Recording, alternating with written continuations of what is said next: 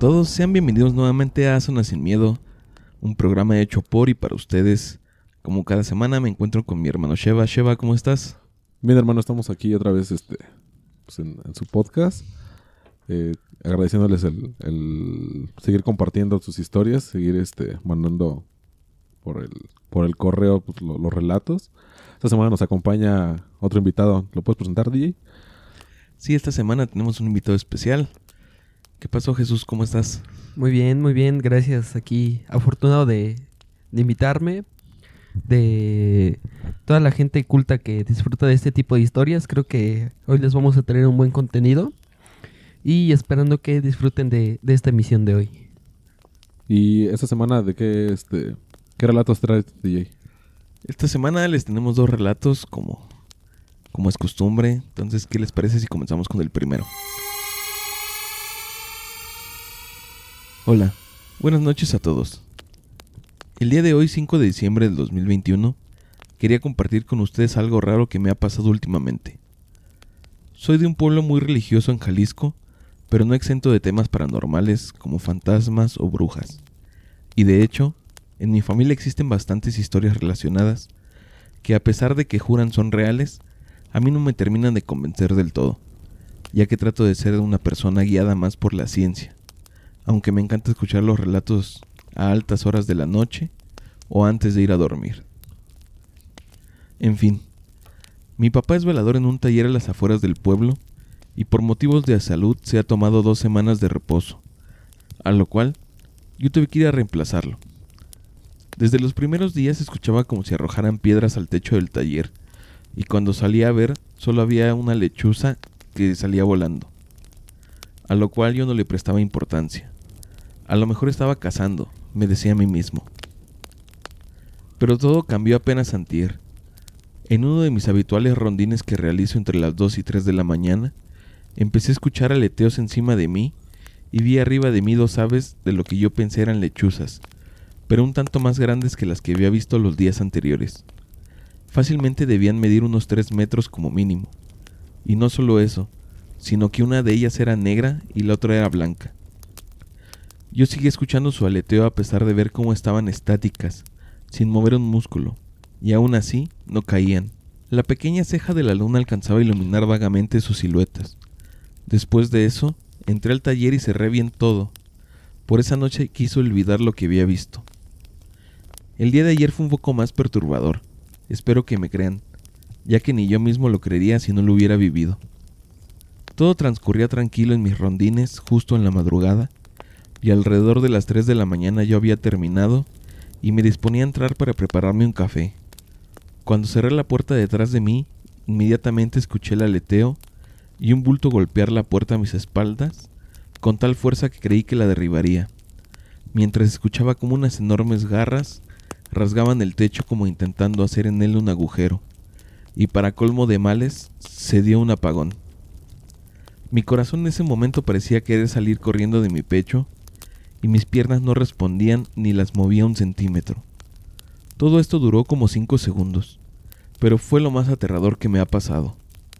No supe qué más hacer aparte de rezar, y ahora solo se me enchina la piel de recordarlo. El día de hoy he decidido no salir a hacer ningún rondín y solo me quedaré despierto, encerrado tomando café y aferrado al machete que traje de mi casa.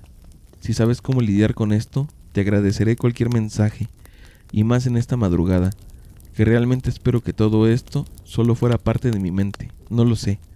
A lo mejor me sugestioné por tantas historias de terror. ¿Verdad amigos? ¿Verdad?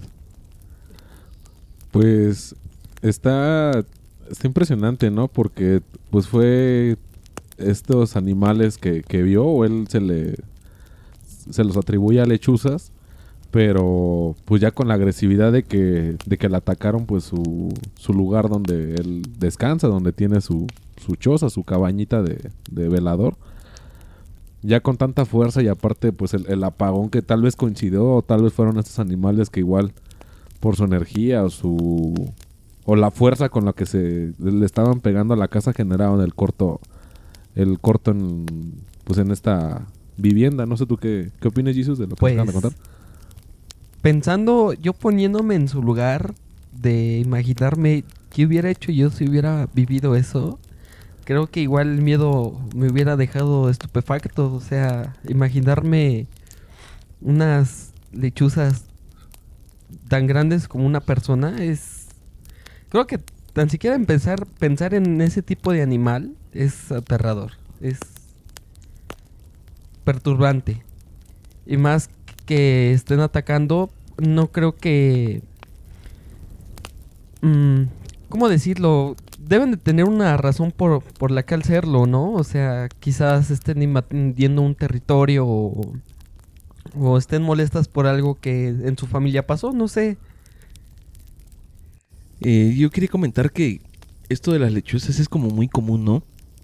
Creo que es la forma en que se le atribuye más a las brujas y todo este tipo de, de Sí. apariciones, que son lechuzas, aves demasiado grandes, porque él dice que son de alrededor de 3 metros. Sí, O sea, son sí.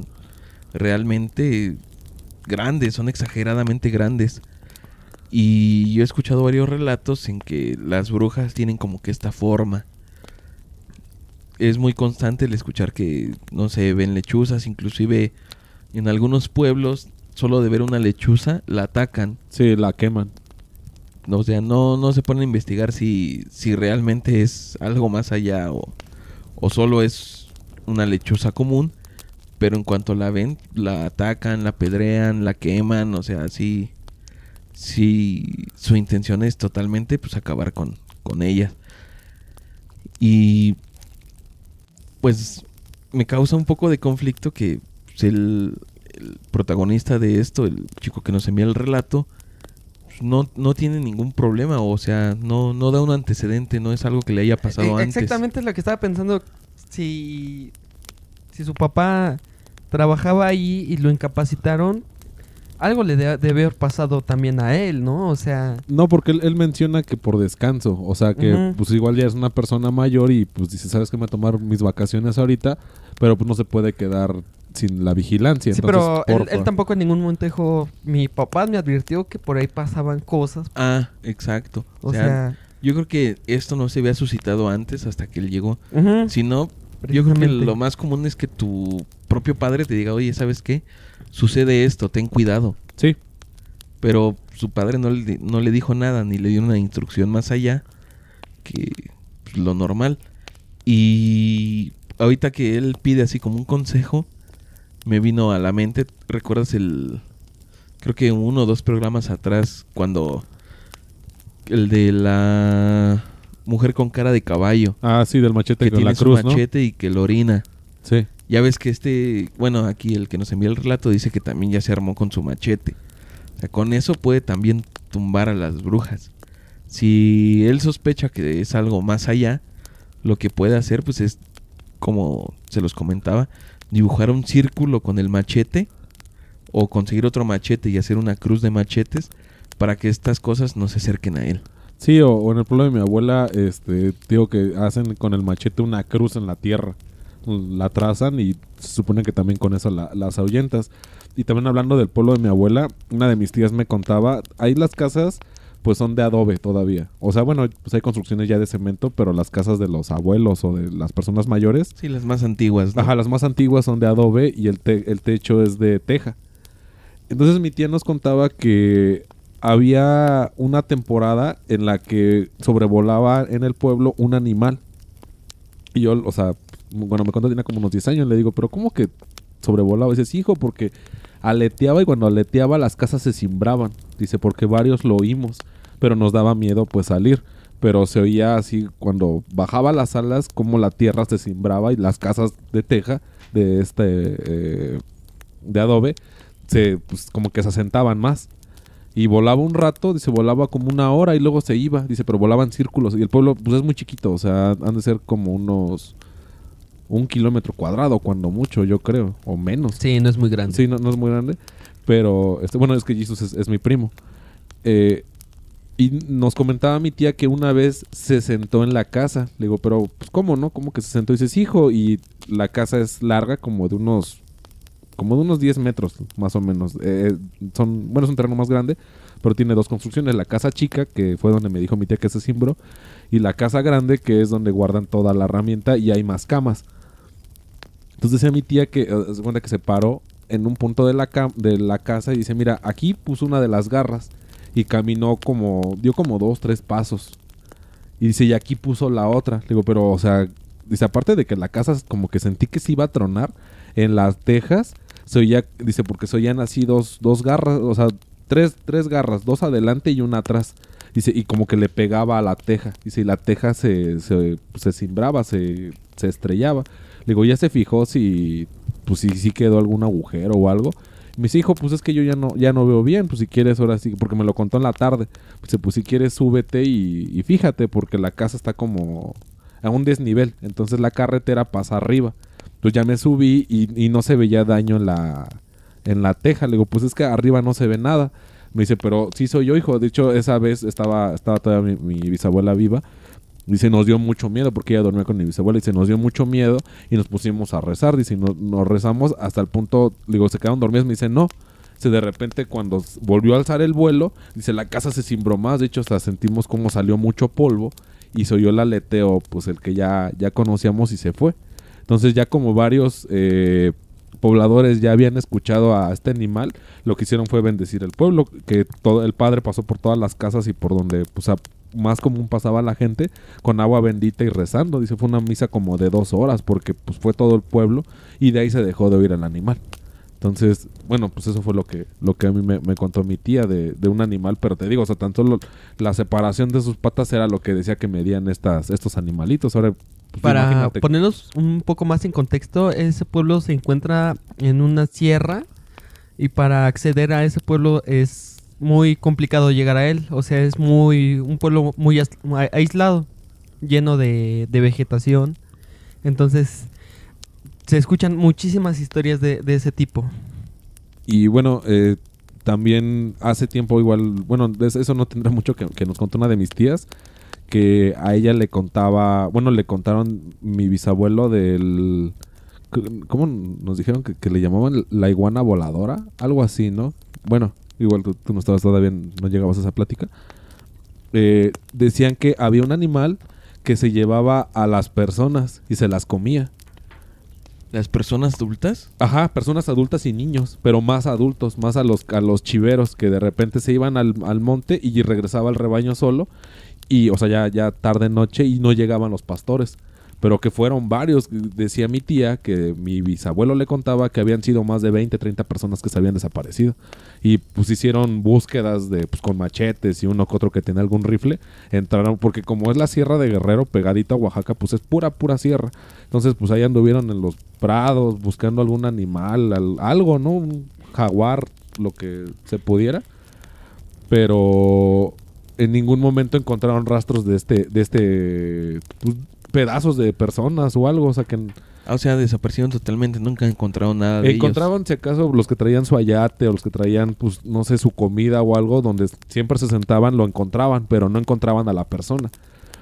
Hasta que una persona dijo que ya, que se acababa de comer y que se estaba comiendo a una, creo que una señora o un señor ya mayor.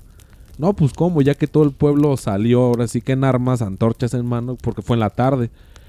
Y mi tía le cuenta, o sea, como mi bisabuelo se lo describió, mi tía dice que era un pterodáctilo.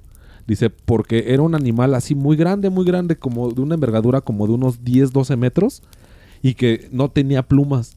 Y por eso pensaron que era una iguana, porque tenía su piel así toda como, Escamosa. como escamosa. Como un reptil. ¿no? Ajá, y, y en vez de alas, como pues ellos veían los guajolotes, las gallinas o los pájaros, tenía, de- decía que era cuero. Como un en las pliegue de, alas. Ajá, de pata de, de pato. Ajá, sí, o sea, pe- pero era, era completa el ala. Entonces que le empezaron a dar de machetazos y, o sea, mataron al animal ahí mismo. Y, y decía que pues, su cabeza que medía como un, un metro y medio, que tiene una cabeza así larga y afilada. Y, o sea, y lo mataron, y, pero decían que era el único animal, o sea, bueno, que todavía creo que estaba como la señora como a la mitad, que sí encontraron así todo el desmembramiento de la persona ahí, y pues ya lo, lo mataron a machetazos, Y después fue el padre a bendecir la zona porque nunca había, nadie había visto un animal de esos. Y te digo, o sea, pues eso, decía mi abuelo que él lo vio cuando tenía como unos 15 años. Entonces eso fue como en los años 30, 40 más o menos. Entonces, Y no Pues se sabe qué pasó con, con los restos de este. no, pues, los quemaron. Los quemaron porque pues era, ahora sí que era cosa mala como se le, se le dice allá en el pueblo. Y se deshicieron así de lo, porque si le dijo, oiga, y no le dijo, no, no le preguntó mi abuelo en su momento, pues qué le hicieron a los restos, o, si, o dónde los quemaron o algo. Dijo, no, dice que, que sí los que los juntaron todos, o sea, todos los pedazos del cuerpo, y le hicieron una hoguera grandota y pues rezos y rezos para que ya no volviera a aparecerse, porque pensaban que era el diablo de una forma como de iguana voladora. Pero así como lo describe, pues era pues un, un pterodáctilo, ¿no? Pero bueno, pues eso fue lo que cuentan en el pueblo. No sé si tengas otra, otra historia, DJ. Sí, vamos a seguir adelante con la siguiente historia. Hola, aquí traigo una anécdota. Siempre había trabajado como chef en un restaurante. Cuando inició la pandemia, me quedé sin trabajo y entré a trabajar en una fondita muy linda y pequeña, mientras pasaba todo esto. Creí que era broma cuando mis ayudantes me dijeron que cuando no esté ocupada, no me quedé sola en la cocina, pero no le tomé mucha importancia. Los días pasaban y seguía trabajando.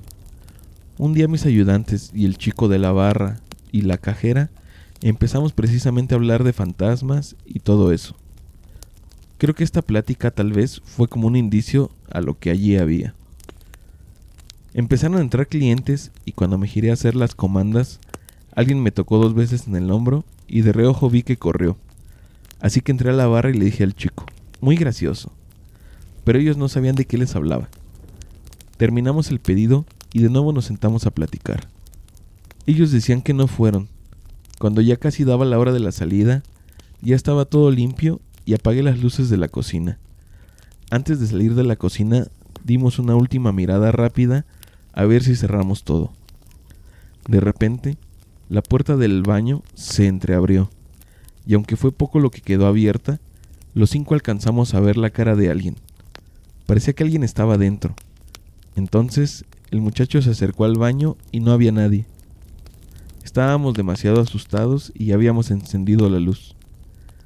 Al día siguiente, a la misma hora, la chica de la caja entró al baño y no podía salir. La puerta parecía atorada. La jalábamos y ella empujaba y no se podía abrir. De repente las luces se apagaron y se escucharon como unas pisadas en el patio. La puerta se abrió y un aire muy frío entró por la ventana que daba al patio y ésta estaba cerrada. Ese fue mi último día allí. A mí me dan mucho miedo esas cosas de fantasmas y todo eso. Los demás también se fueron. Ahora hay personal nuevo, pero la fondita la pasaron a otro fraccionamiento, y ese lugar se quedó abandonado. El repartidor, que era ya una persona mayor, nos llegó a decir que antes allí era puro monte y que abajo había unas cuevas donde la gente tiraba cosas extrañas todo el tiempo. Yo creo que era brujería, ¿no? Lo que, lo que tiraban ahí, gallinas o, o trabajos de estos que pues cargaron la esa área de, pues, de malas energías, de, de mala vibra, y yo creo que era lo que pues, espantaba aquí a la, a la amiga que nos comparte eso, ¿no? Sí, yo creo que lo más probable. Ves que en- hemos tenido algunos relatos donde también nos comentan que, que espantan en sitios donde antes hacían como que trabajos o rituales. Supongo que aquí sucedió algo similar. Ya ves que realmente no, no saben qué es, o sea, no, no le vieron forma, solo vieron un rostro en, y medio lo vieron porque se entreabrió la puerta del baño.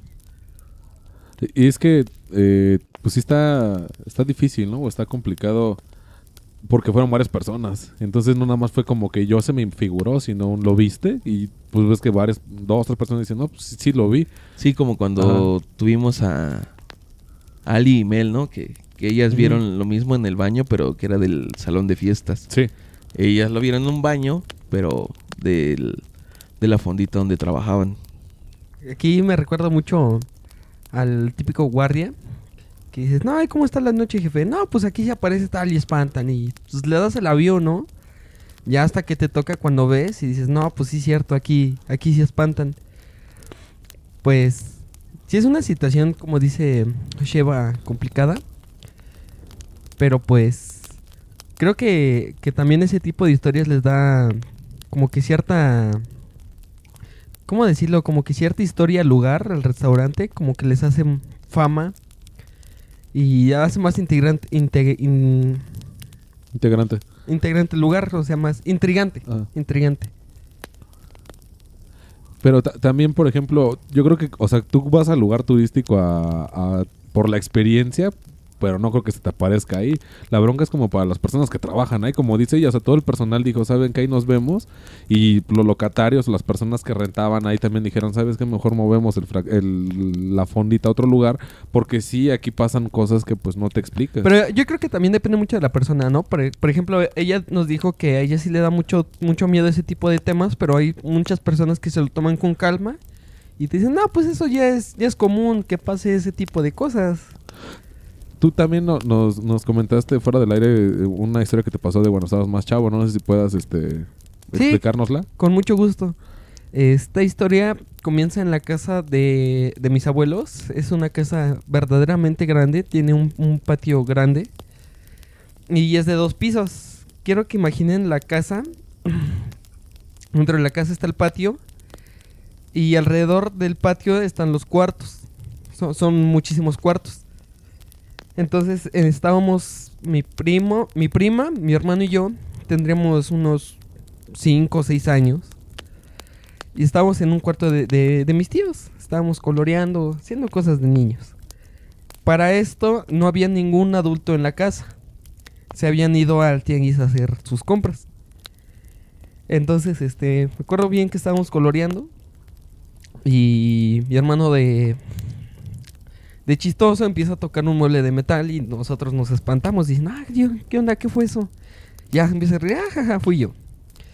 Ya lo hizo una segunda, una tercera vez. Y ya pasó una cuarta y dijimos, oye, pues ya no es gracioso que estés haciendo eso. Entonces nos volteó a ver con cara de espantados, de espantado y nos dijo, no, es que ahora no fui yo. Y, y nosotros de, ah, sí. Entonces como que se nos quedó a mi prima y a mí esa espinita y empezamos a, a fijarnos a nuestro alrededor. Entonces en una ventana que daba al patio había un, un espectro ¿Cómo, ¿Cómo explicarlo? Era blanco. Era como en los videos que se ve que se ve una sombra negra, pero esta era blanca. Entonces recuerdo muy bien que tenía. que se le veían sus facciones. No, se veía el contorno, pero no se le veían facciones. O sea, era como ver un humo con, con Forma figura de, persona. Entonces nosotros nos quedamos como que, madres, ¿qué pedo? ¿Qué es eso? Entonces es- esa cosa nos estaba tocando por la ventana y estaba flotando. Entonces no, nos lo quedamos viendo. Rápidamente nos- nosotros tres nos juntamos para abrazarnos. Y ¡pum!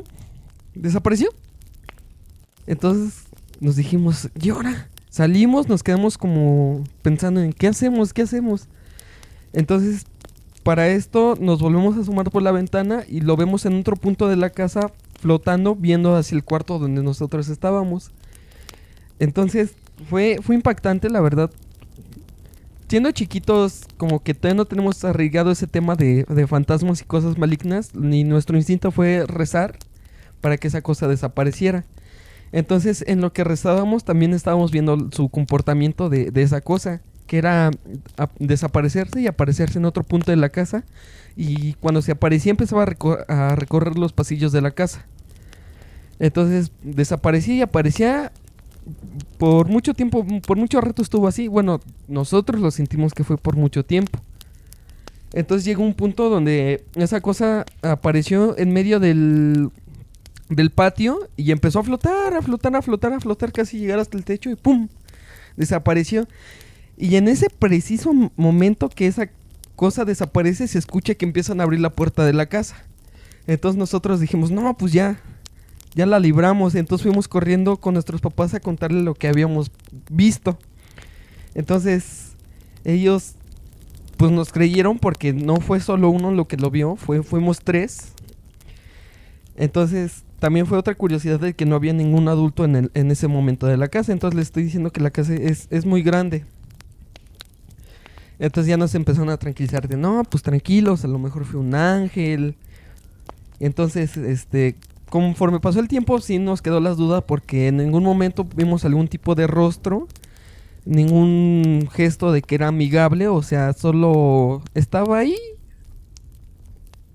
Y, y, por ejemplo, eh, antes ya les habían comentado que en esa casa espantaban. No, o- no, jamás. o hubo alguien más que vio algo. Jamás hubo historias de ese tipo fantasmales, pero me imagino que que algo que tiene que ver con la casa, bueno, es que también se vivieron muchas situaciones difíciles en esa casa, entonces yo me imagino que hay muy mala energía en esa casa, porque cuando uno entra sí se siente como que así medio pesadón, como que ese Como que te están viendo, ¿no? se- ajá, como- Sí. también como que da un sentimiento como que de soledad de lo grande que está, se siente como que muy vacía la casa. ¿Y no ha vuelto a ver o ha vuelto a suceder algo por el estilo? Pues no, Eh, eso fue lo curioso que fue solamente a nosotros tres y siendo una casa muy grande de muchas personas, precisamente en ese momento solo estábamos nosotros tres. En esa casa es, son muy religiosas, entonces es para mí que es muy raro que pase ese tipo de cosas con ellos presentes. Y, y también, bueno, recuerdo esa vez que, que nos comentaron que a ustedes les había pasado eso. En la casa, pues, todos dijimos, no, pues igual fue como una imaginación de los chavos o... Vaya, ¿no? Pues la misma creatividad de niño, uno pues luego le juega malas pasadas. Y tu mamá nos, nos dijo, no, es que sus caras, dice, estaban blancos, blancos, blancos, dice, y eran los tres. Si los tres contaban, ahora sí que los mismos movimientos, mismo sonido y misma figura a, sus pocas palabras, todos se daban a entender que era esta, esta silueta, porque pues al final dices no tenía expresiones. Ex- Exactamente, no tenía ningún rasgo facial. Entonces también algo que se me hizo curioso es que podía, me imagino yo, que, que podía, que era tangible. Porque hacer el, el golpeteo en la ventana, o sea, no es una típica historia de que un fantasma puede hacer eso. O sea, él, él tocó la ventana para llamar nuestra atención. Sí, o sea, estaba consciente de lo que estaba haciendo, ¿no?